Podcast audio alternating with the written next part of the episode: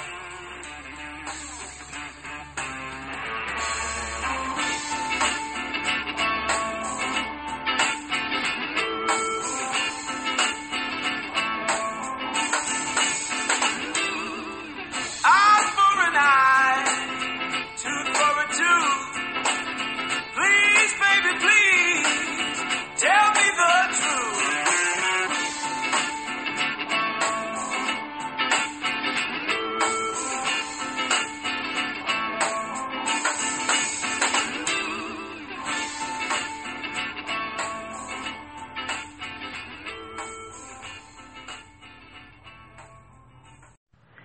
Good evening and welcome to this Monday's podcast brought to you by Equine Devil's Advocate.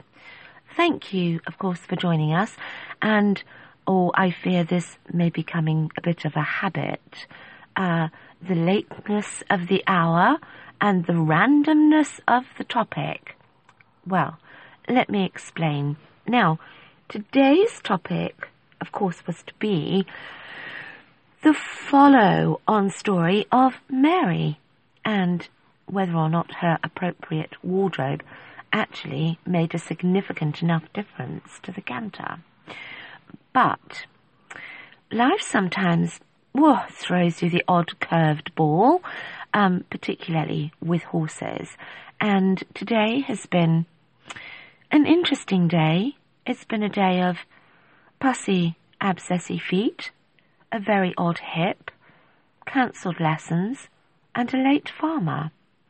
Now, you may think that is all very insignificant compared to Mary and her wardrobe, but the issue is that I would rather take the time and talk you through the whole story of Mary, which of course is from memory, but there is a lot entailed in that that time in one's life is so full of new and inspirational ideas and learning and seeing things that you hadn't seen before, exploring things that you hadn't thought of before. And personally, we here at Equine Devil's Advocate think those things are actually very important and we don't forget them. They become embedded in us and are of great value at some point in the future. Hence, this is why I would much rather continue that story for you tomorrow. Because the time fairies have got the better of us on this particular Monday. Now, I did say, I do apologize, this is becoming a bit of a habit, but the thing about horses is that it's an ever changing landscape. Things that you don't expect happen, things that you don't expect to happen, do happen or don't happen. And do we work to time or do we work to what the horse really needs? A whole other issue. I appreciate it. And sometimes people do say routine is vital and the strictness and adhering to that routine is the most important thing.